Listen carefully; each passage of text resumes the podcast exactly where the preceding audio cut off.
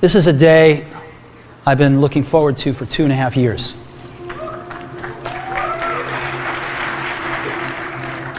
I want to thank Harvard for this honor. I'll be changing my job next year, and it will be nice to finally have a college degree on my resume. Діджиталізація. Вимовити так само непросто, як і потрапити в цю сферу. Стів Джобс створив компанію Apple в гаражі. Білл Гейтс покинув університет, щоб почати свій бізнес. Жоден не стає багатим та успішним одразу. Скільки кроків потрібно зробити, щоб прорватися на вершину? Своїми історіями діляться наші гості щовівторка об 11.00 у програмі Діджитал Прорив. Програма виходить за підтримки DevLight. Доброго дня, шановні слухачі. Ви слухаєте Urban Space Radio. Я хочу представитись і відрекомендувати вам себе. Мене звати Ігор Полич, я керівник і співзасновник компанії DevLight. Компанія DevLight займається створенням і розробкою цифрових продуктів, консалтингом в сфері побудови успішного цифрового бізнесу і допомагає компаніям на шляху до цифрової трансформації. Ми працюємо на ринку більше 3,5 років і за цей час створили ряд успішних продуктів, які, мабуть, всім вам дуже відомі. Да, на українському ринку особливо це мобільний додаток, нова пошта, мобільний додаток портмоне, мобільний додаток фішка.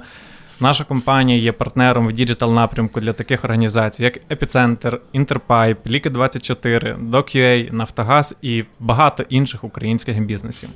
Чому я тут? Продовж декількох наступних тижнів ми будемо зустрічатися з вами тут, на Urban Space Radio, щовівторка по 11 годині у програмі Digital Прорив, яка є моїм авторським курсом.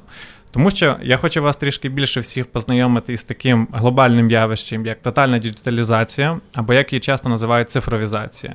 І в рамках мого авторського курсу разом із першими обличчями в українському діджиталі ми поговоримо з вами також про такі речі, як тотальна цифровізація економіки і суспільства, цифрова трансформація сучасного бізнесу, цифровий бізнес як окреме явище і ну, його основа цифровий продукт. Поговоримо з вами про цифрову економіку і правила, як створити там довгострокову вартість, і поговоримо про те, що таке успішний цифровий продукт, як створити його з першого разу, і чому, якщо ви не будете слідувати правилам, особливо тим правилам, які я вам розповім, мабуть, ваша перша спроба буде приречена на вдачу. Я розраховую від вас на безліч питань, на які я з радістю відповім і зможу вам якимось чином допомогти. Отож, давайте налаштовуємось на продуктивний ефір. Нагадую, що ми на Urban Space Radio слухаємо мою авторську програму Ігора Полича Цифровий прорив, яка відбувається за підтримки компанії DevLight. Усі записи ви зможете пізніше знайти на Apple Podcast, е, можете знайти на Google Podcast, на Mixcloud. Отож, поїхали. Давайте поговоримо про діджиталізацію. Безперечно, це найактуальніша тема сучасності. Діджиталізація дуже стрімко вірвалась в наш світ і стала глобальною темою номер один нашої сучасності. Про неї говорять і пишуть наші лідери, пишуть найавторитетніші ЗМІ. Діджиталізація головний топік міжнародних конференцій і зустрічей, головний пріоритет урядів цілих країн і завдання номер один для керівників і власників бізнесу. Згідно з одним із останніх опитувань великої консалтингової компанії McKinsey, більше ніж 75% керівників компанії стверджують, що саме цифровізація є найвагоміший виклик в їхній кар'єрі, в цілій їхній кар'єрі. Діджиталізація обговорюють політики в своїх передвиборчих програмах. Навіть нас в Україні ми говоримо про державу смартфоні, про повну цифровізацію уряду і так далі. Вона використовується в інтересах науки і розвитку. Нею користуються корупціонери, нею користується мафія, та і це правда. Нею спокулюють продавці цифрових рішень. І діджиталізація вона всюди. Вона пронизує майже кожен аспект життя сучасної людини і є невід'ємним елементом нашого поточного життя, життя сучасної людини 21 століття. То що таке діджиталізація? Чому ми так багато говоримо про це явище? Хотів би трішки пояснити. Перед цього скажу, що до мого ефіру ми розсилали питання, які були розроблені мною, про те, як заробити перший мільйон в діджиталі, і зібрали декілька дуже оригінальних відповідей. Одна із відповідей була про те, а що таке діджитал взагалі. Отож, що таке діджиталізація і діджитал? Та це загальний термін процесу цифрової трансформації суспільства і економіки. І він описує перехід від індустріальної епохи, яка слідувала до нас, що характеризується аналоговими технологіями і процесами, до епохи надшвидкої інформації, знань, творчості, що характеризується цифровими технологіями і інноваціями в суспільстві, створеними на їхній основі. Такими інноваціями є спосіб, як ми обмінюємося інформацією, як ми її здобуваємо, спосіб, як ми зараз працюємо, використовуючи гаджети і десятки додатків замість цілого офісу, і спосіб, як створюється певна цінність і вартість в суспільстві загалом. Цифровізація це процес оцифрування нашого фізичного світу, нашої фізичної взаємодії у нову цифрову площину, де інформація і оцифровані об'єкти фізичного світу можуть набувати будь-яких раніше невластивих для них характеристик. Це цілий світ, де інформація продається надшвидким способом, де її безлічна кількість, і кожен має рівний доступ, найважливіше одинаковий доступ до створення нової інформації і до засвоєння тої інформації, яка вже є наявна. Коротко кажучи, це просто нескінченний процес створення нового віртуального світу, який є невід'ємним доповненням нашого фізичного. Спосіб, от в який я зараз із всім вами взаємодію, це теж прояв діджиталізації. Хтось слухає мене на радіо в прямому ефірі, хтось буде бачити мене в інтернеті, хтось буде слухати подкасти. Це все наслідок діджиталізації. І діджиталізація містить в собі декілька аспектів. Це дуже глобальне явище, яке не можна розглянути просто так. Перш за все, це цифрова трансформація бізнесу, суспільства, економіки, про яку ми поговоримо трішечки пізніше. По-друге, це цифровий прорив або як називають його за кордоном Digital Disruption. В Україні він дещо є менш популярним і поки що не таким відомим, проте це є явище радикальних змін і радикального прогресу, що спричинені новими цифровими технологіями і інноваціями в цифрових бізнес-моделях. Наприклад, Facebook і соціальні мережі це от є явний приклад того, до чого приводять там швидкі технологічні прориви. Цифрова трансформація бізнесу вивела можливості компанії на раніше просто небачені висоти, давши йому здатність надавати клієнтам дуже персоналізовані послуги будь-де і будь-коли. Явище цифрового прориву або digital disruption дозволило в десятки разів пришвидшити темпи глобалізації і дійсно перетворити всі ринки світу в один. Фактично, за допомогою цього явища ми всі стали громадянинами світу. Це явище народило нам таких гігантів, як Google, Facebook, Alibaba, Uber, дало життя таким організаціям, як Skype, Розетка, Amazon, уможливило створення першого айфону і всієї епохи смартфонів загалом. Цифровий прорив зробив із людини над людину, давши кожному можливість спілкуватися один з одним через всю планету, бачити, що відбувається на другому краю океану, отримувати в вільному доступі всю раніше створену інформацію на світі. Це явище дозволило створити безпілотні автомобілі, смартфони, які є нашими асистентами, дозволило проводити вибори без необхідності виходити із дому. І що найголовніше, дозволило людям ніколи не втрачати контакт один з одним. Діджиталізація процес найрадикальніших змін в житті нашої цивілізації з часів винайдення лампочки Томасом Едісоном і електрифікації населення. Це процес входу нас в нову епоху, і зараз ми тільки на її початку. Важко навіть уявити, що буде далі через років 25 або через років 40. Адже темп розвитку стає все більшим і більшим, а зростання є нелінійним. Тому передбачити розвиток подій стає дійсно важко. З іншої сторони, не дивно, що настільки важливе і глобальне явище стало таким популярним. Тотальна цифровізація нагадує за своїми масштабами і можливостями ті часи, коли європейці відкрили нові континенти на заході, і коли протягом наступних 200 років присвятили їх освоєнню знайдених можливостей.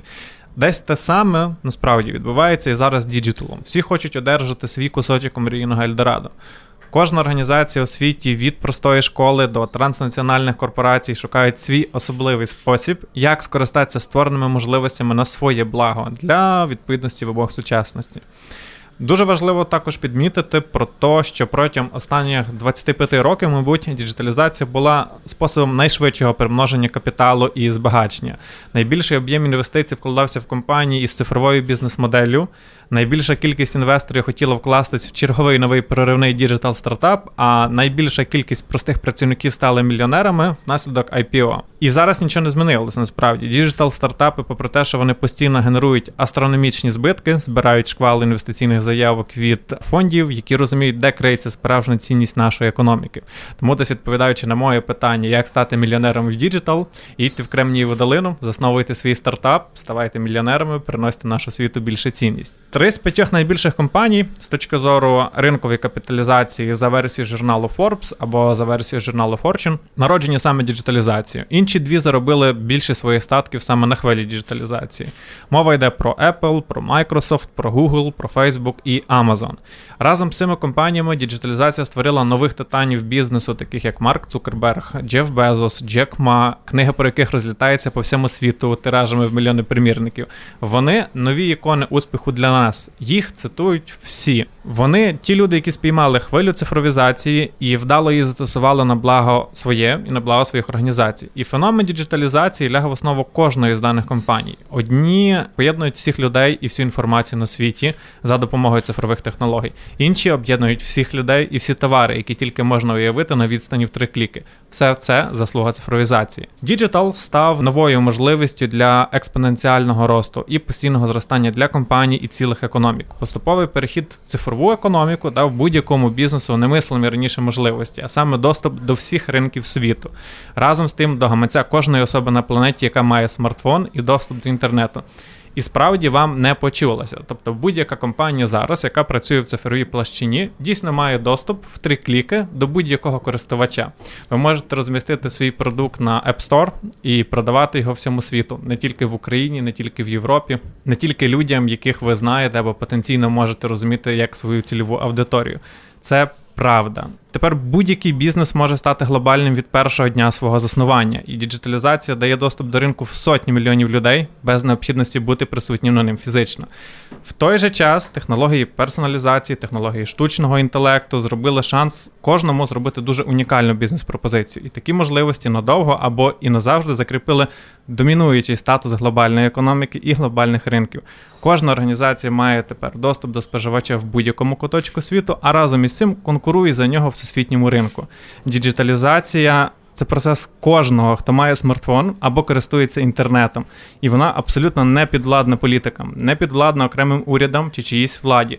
Це процес, який впливає на вище згаданих в такій мірі, що змінив звичні політичні устрої, і саме тому діджиталізація є настільки важливою темою сьогодення. Але перед цим, як я казав на початку, ми задавали всім вам питання про те, як заробити перший мільйон в діджиталі. До нас прийшло багато відповідей, і я би хотів зачитати деякі з них для того, щоб ми їх можливо обговорили. Також радий би був, якщо б навіть протягом даного ефіру ви задавали якісь питання або давали свої відповіді на те, як стати мільйонером в діджиталі. Перша відповідь для початку добре би було знати, що таке діджитал. Відповів Денис. Я думаю, що я вже достатньо добре пояснив, що таке діджитал, але щоб не загубитись, ще раз це процес глобального цифрування всіх аналогових процесів і технологій, перехід в інформаційну економіку. Наступна відповідь: займатися продажем дороговартісних речей. Відповідь від Ксенії. Ксенія абсолютно правильно. Для цього вам не потрібен діджитал. Як правило, продажа дороговартісних речей і інформаційна економіка дещо не поєднані речі. Проте насправді в діджиталі ви дійсно можете продавати дороговартісні речі і через якийсь час навіть стати мільйонером. Якщо вам потрібен продукт або порада, як це зробити, звертайтесь, ми вам з радістю допоможемо. Повертаємось до ефіру. Світова економіка переживає найоб'ємнішу цифрову трансформацію, і це відбувається просто з необмеженою швидкістю. Як ми вже проговорили, світ, як ми його знаємо, постійно змінюється. І одним із основних рушіїв є саме цифрова трансформація.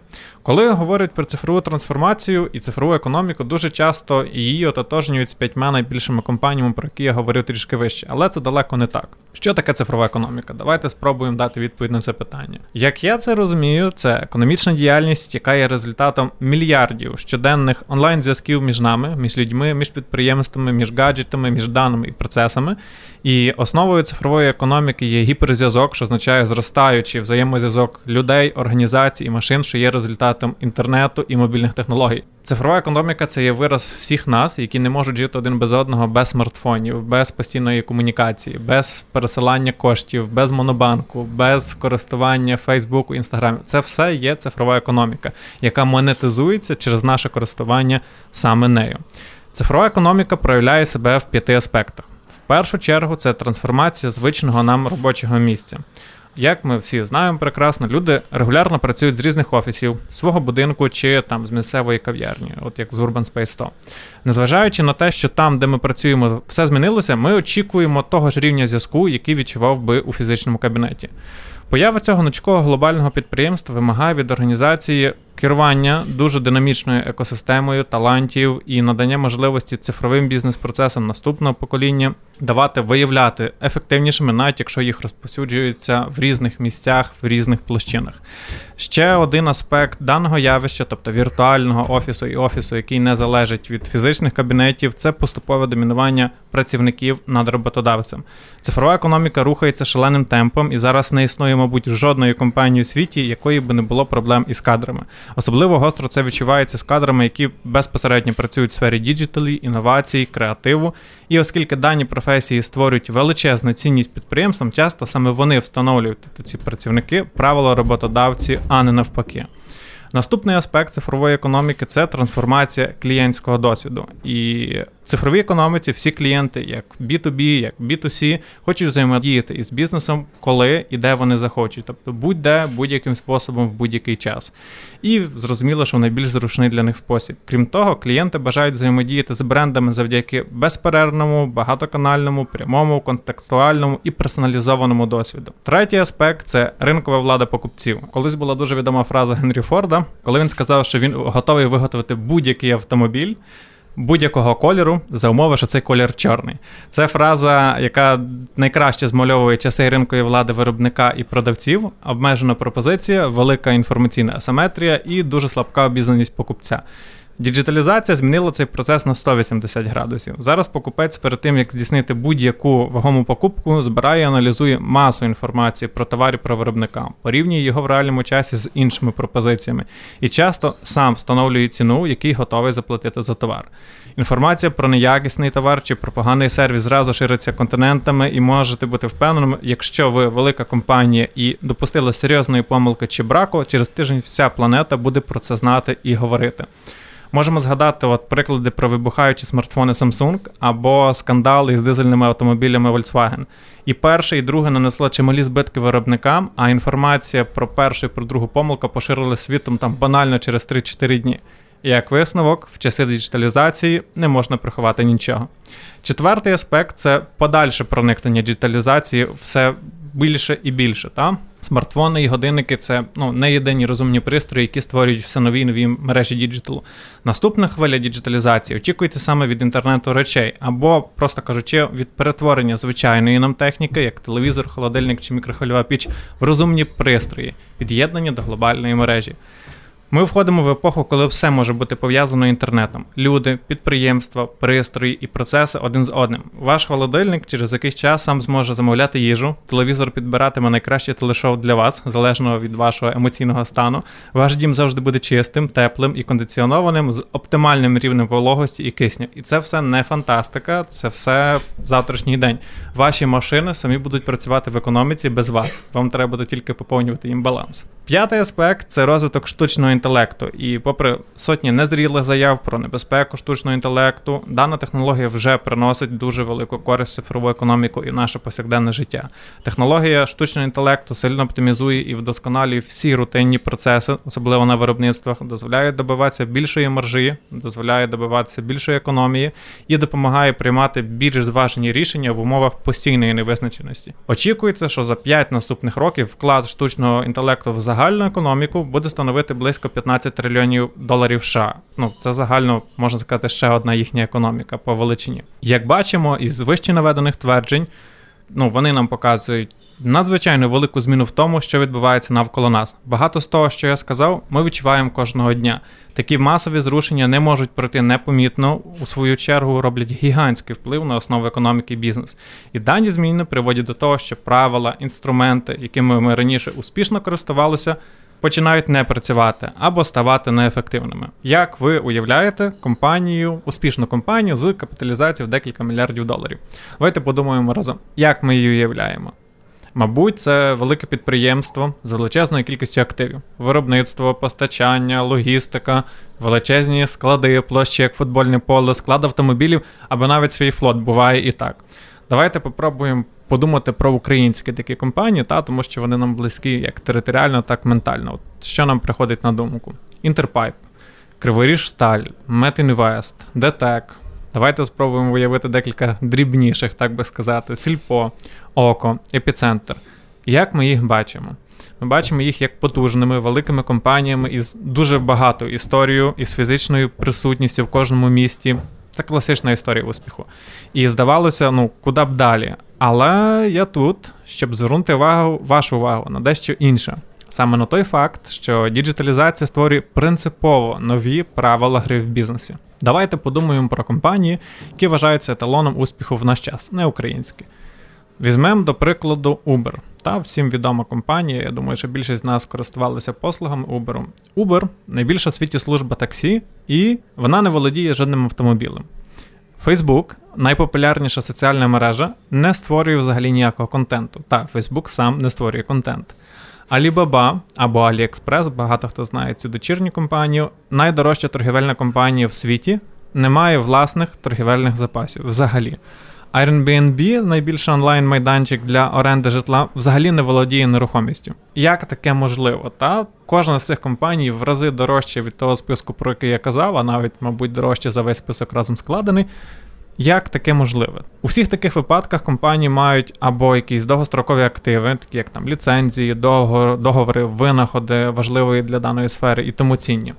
Але в Uber або Airbnb немає нічого такого. Uber не претендує ні на один транспортний засіб, ні на один автомобіль, ні на одну ліцензію послуги таксі. А Airbnb не має довготривалого договору ні з одним власником житла. Але обидві компанії дуже швидко залучили мільйони клієнтів і вже давно досягнули мільярдної ринкової вартості. От Uber весною проводив IPO. Давайте візьмемо інший приклад Alibaba, та велика китайська компанія, і вона принесла от діджитал, глобальний діджитал сферу роздрібної торгівлі, де велике охоплення завжди означало володіння величезною кількістю речей. Наприклад, класичним аналогом такої компанії є Walmart, всі про неї чули. До кінця 2016 року Walmart належало понад 150 дистриб'юторських центрів і 6 тисяч вантажних автомобілів, які за рік проїжджали сукупно більше ніж 700 мільйонів миль, щоб доставити всі товари на полиці в 4,5 тисячі магазинів в Штатах. На 31 жовтня 2016 року на балансі компанії знаходилася різна власність і обладнання на суму 180 мільярдів доларів той же час ринкова вартість Walmart була менша, ніж вартість Alibaba, яка в 2016 році забезпечила продажу більш ніж на половину трильйона доларів, та ніж на 500 мільярдів. Фантастична просто сума. І компанія Alibaba всього заснована в 1999 році шкільним учителем Джеком Ма, який нам дуже всім відомим, і його партнерами. Вона діяла просто як онлайн-посередник, який з'єднує покупців із продавцями. І найбільш популярними майданчиками були там їхні дочірні компанії Taobao і Tmall. Зараз більш відомі як AliExpress. До кінця 2016 року кількість китайців, які щомісяця використовують додаток Alibaba, вже перевисила населення штатів, тобто це більше ніж 300 мільйонів людей. Найбільш незвичайною історією, якщо ми говоримо про діджиталізацію бізнесу і про можливості, які він дає для бізнесу, має Фейсбук. Це феномен, реально феномен, який виник в кімнаті Марка Цукерберга в Гарвардському гуртожитку. Через 11 років після того моменту перетворився на глобальну систему для спілкування, соціалізації, обміном контентом, куди кожного дня заходить мільярд людей. Фейсбук затягує всіх і тримає їх в середньому по 20 хвилин на день, але сам при тому не створює взагалі ніякого контенту, ніякої інформації, оновлення статусу, коментарі, фотографії, відеоролики, посилання, інший користувацький інтерфейс. Він лється на нас все зростаючим потоком і змушує нас повертатися знову і знову. Але по факту ми повертаємось не до Фейсбуку, а до наших віртуальних друзів, до нашого віртуального життя. Фейсбук не створює ніякого контенту. Показуючи весь цей контент, Facebook також нам показує рекламу, а іноді дуже багато реклами. І доходи компанії через цю діяльність в другому кварталі 2016 року повністю отримані від реклами склали практично 7 мільярдів доларів, а прибуток дорівнював 2 мільярдам. Це фантастичні суми. Засоби масової інформації або якісь інші новинні онлайн-системи, які розробляють контент традиційними способами, витрачають гроші на зарплати, на відрядження, ну і так далі. І вони є сильно стривоженими і стурбованими не тільки тим, що Фейсбук витрачає набагато менше, а тим, що в очах рекламодавців ефективність от оголошень в соціальній мережі є значно вища. Фейсбук знає про своїх учасників дуже багато, моментами навіть забагато, адже ми самі розповідаємо про себе в цій системі, і тому. Можна дуже сильно, прицільно надавати персоналізовану рекламу, яка буде дуже точно відповідати нашим очікуванням. Тож, що ми бачимо?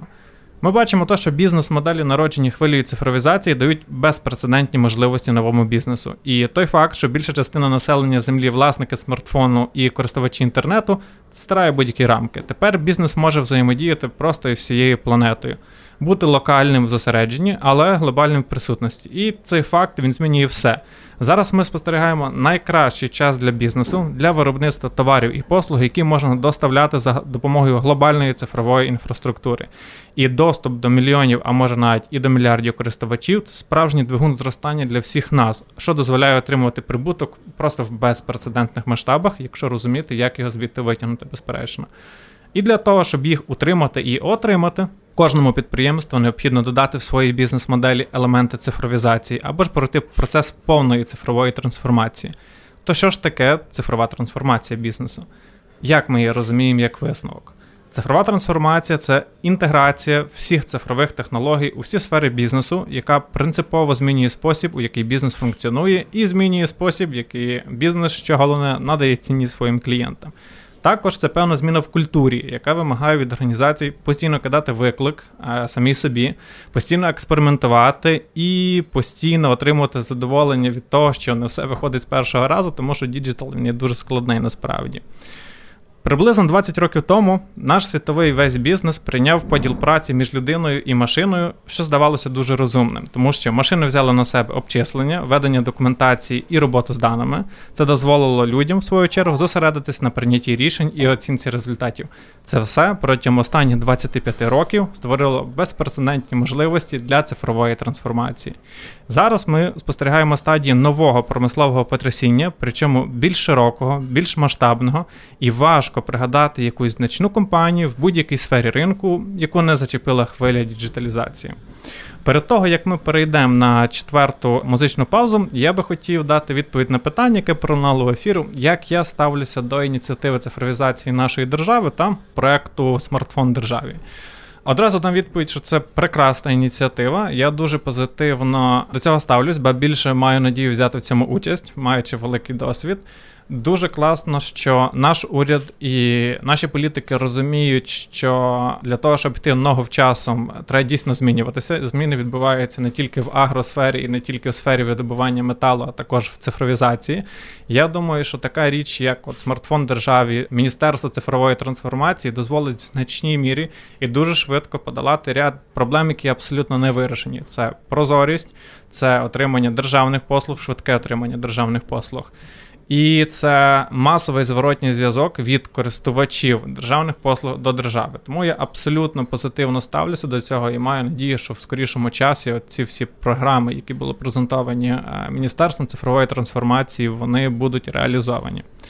Перед тим як я почну завершальний етап своєї бесіди, хочу дати відповідь на декілька питань, які прийшли в рамках ефіру.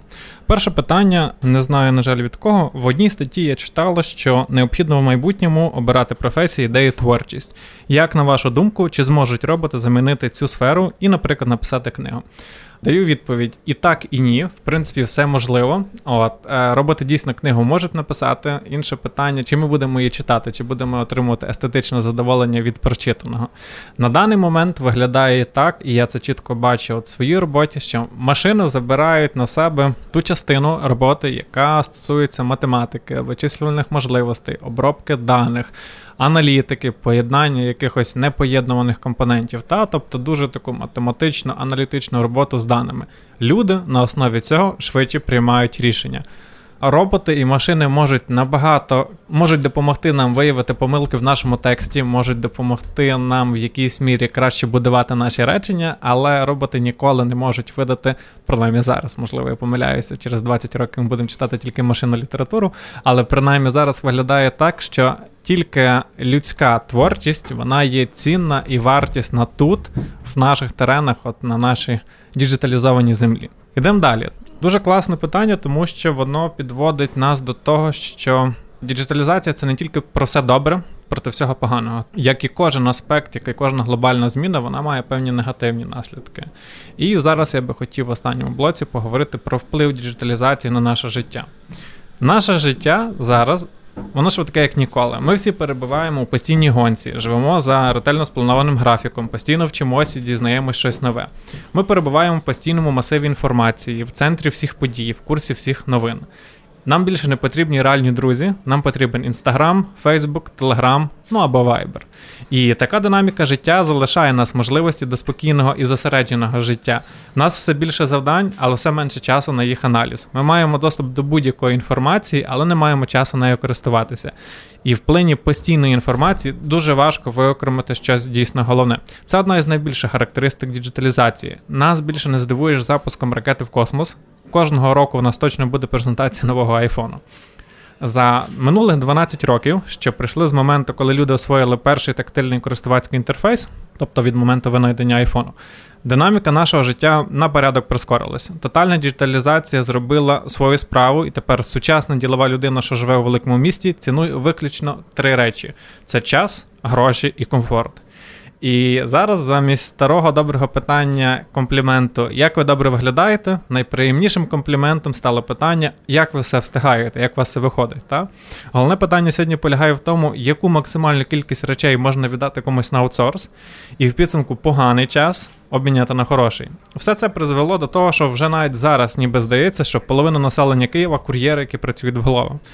Конкурентна перевага одинакових е, товарів прийшла в розряд, як я швидко можу це отримати, яка швидкість доставки, і найважливіша складова увійшла в маркетинг-план кожного продавця.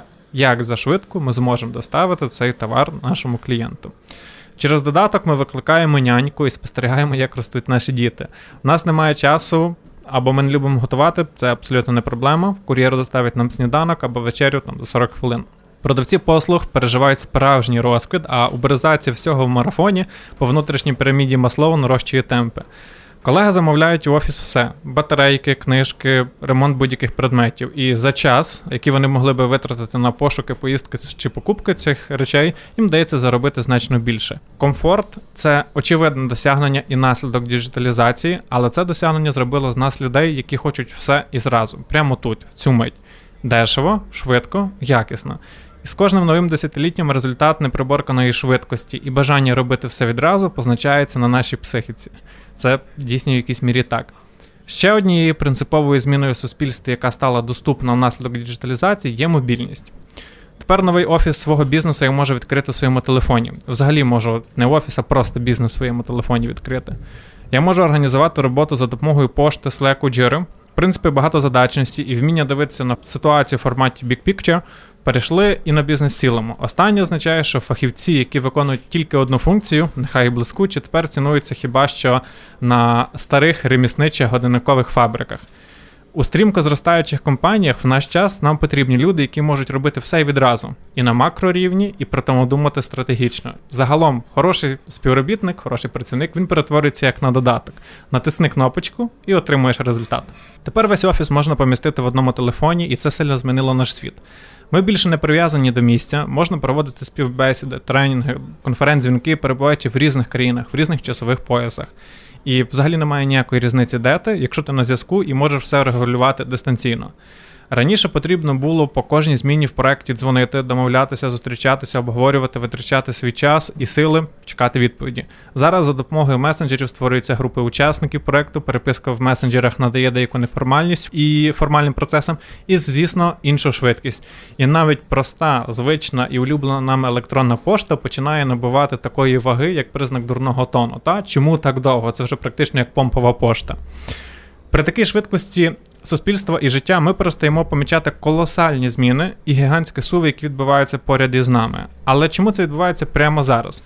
Гаджети в нас вже є майже півстоліття, а майже всі революційні зміни сталися не так давно. Чому?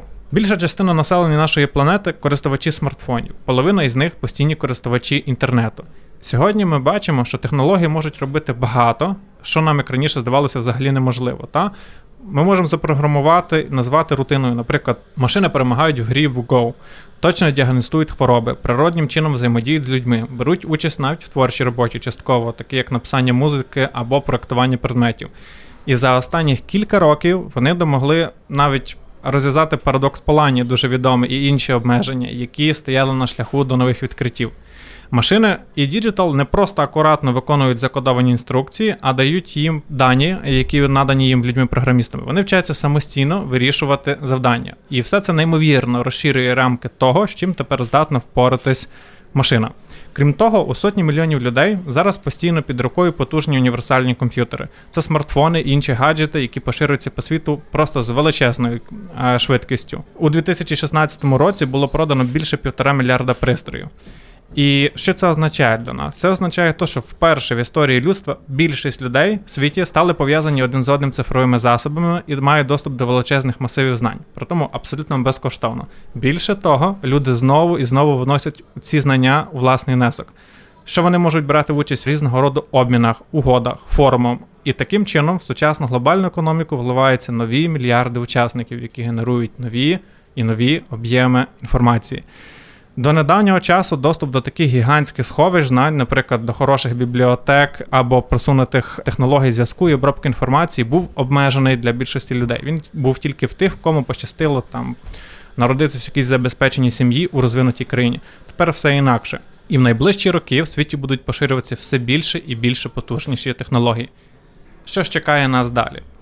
Протягом найближчих 10 років в вашому розпорядженні виявиться в 100 разів більше обчислених потужностей, ніж є сьогодні.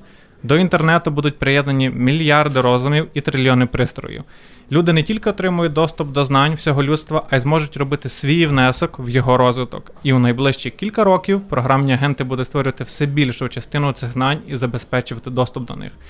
Нині нам, як людям, відкрилася просто унікальна можливість. Ми стали свідками появи ефективного штучного інтелекту в різних областях, таких як охорона здоров'я, транспорт, роздрібна торгівля. Ми працюємо пліч опліч із роботами, які розуміють те, що ми говоримо, і реагують відповідним чином. Усвідомлення наслідків таких розробок для бізнесу може визначити різницю між процвітанням і просто виживанням або між виживанням і загибелю. В суспільстві та навіть в нашому ефірі дуже часто задають питання: чи залишимось ми без роботи, чи можуть роботи забрати творчу роботу, чи ми зможемо написати книгу, чи стане в мене менше свободи в тому, як і коли працювати, де жити, з ким спілкуватися. Це дуже важливі проблеми, які повністю породжені діджиталізацією. Нерідко вони є просто приватними. Випадками простого питання: а до чого взагалі призведе постійна і тотальна цифровізація, про яку ми постійно з вами сьогодні говоримо? Що вона зробить з нами? Я вважаю, що це питання є некоректним, тому що технологія, як і завжди, це не більше ніж інструмент, і неважливо, йдеться про молоток чи йдеться про глибоку нейронну мережу. Інструменти не вирішують, що станеться з людьми, а вирішують люди. І урок, який я витяг за час своєї роботи з великою кількістю своїх клієнтів, компаній, полягає в тому, що поки технологія створює можливість. Успіх залежить від того, як ми її використовуємо, як ми використовуємо її переваги. І успіх підприємств практично ніколи не ґрунтується на кількості технологій, до яких вона має доступ, а ґрунтується на тому, як люди використовують той діджитал, як люди використовують ті технології, які цінності вони вкладають в організацію. У нашому розпорядженні зараз виявилися більш потужніші технології, ніж будь-коли раніше. Нічого подібного не було ні в окремих людей, ні у суспільства в цілому. Це означає те, що зараз в нас є більше можливостей змінити світ, ніж було раніше. По суті, тепер нам під силу зробити те, чого не змогли зробити попередні покоління. І ми не замкнені в якійсь одній замовленій історії. Ми самі формуємо своє майбутнє за допомогою саме діджиталізації, за допомогою технологій. Тому слід питати себе, на що зроблять технології із нами, а що ми зможемо зробити за допомогою технологій. Давайте спробуємо підбити висновки сьогоднішнього ефіру і зрозуміти, а про що зрештою ми сьогодні спілкувалися. Спілкувалися ми сьогодні про глобальну діджиталізацію, про сутність і явище номер один на теренах зараз наших просторів. І що таке тотальна цифровізація? Це глобальний перехід аналогових технологій до інформаційних технологій. Це явище найбільше за своєю природою впливає на економіку і на похідну економіки бізнес. Ми спостерігаємо такі явища, як цифрова трансформація бізнесу, тобто повністю таке перемикання бізнесу з аналогових технологій і процесів в діджитал. А також бачимо явище Digital Disruption, та тобто швидке руйнівне винайдення нових технологій, яке просто міняє кордони, яке робить е, всієї планети один глобальний ринок і відкриває безпрецедентні можливості для бізнесу, для користувачів. Разом з тим, діджитал з кожним роком прискорює наше життя кожного учасника, в кожного нашого колеги, друга, е, сім'янина є смартфон, є доступ до величезної кількості інформації, яка генерується кожен день, і кожен з нас є учасником також даного процесу створення нової інформації. І маючи перед собою такі масиви знань, маючи перед собою такі можливості, нам слід запитувати себе, що ми хочемо зробити з ними. Нам більше треба говорити не про вплив діджиталізації на нас, а про наш вплив за допомогою діджиталізації, як ми можемо використовувати технології, як ми можемо використовувати безграничну кількість зв'язків, як ми можемо використовувати ті безпрецедентні можливості, які в нас з'явилися, на благо світу і на благо себе. Я нагадую, що ви слухали Urban Space Radio. Мене звати Ігор Полич, я SEO компанії DevLight. Ми будемо зустрічатися з вами тут щовівторка об 11 годині у програмі Digital Прорив. І наступного разу ми будемо бачитись тут із моїм колегом Артемом Волгонським, з яким ми поговоримо про таку тему, як Digital First організації. Отож, не забудьте вівторок, 11 година. Для тих, хто приєднався до нас пізніше, хто не почув початок або десь випав посередині ефіру, я нагадую, що запис всіх програм ви зможете знайти на Apple Podcast, на Google Podcast і Mixcloud. Вам всім хорошого дня. Звертайтесь з коментарями, питаннями і до зустрічі. This is a day I've been looking forward to for two and a half years.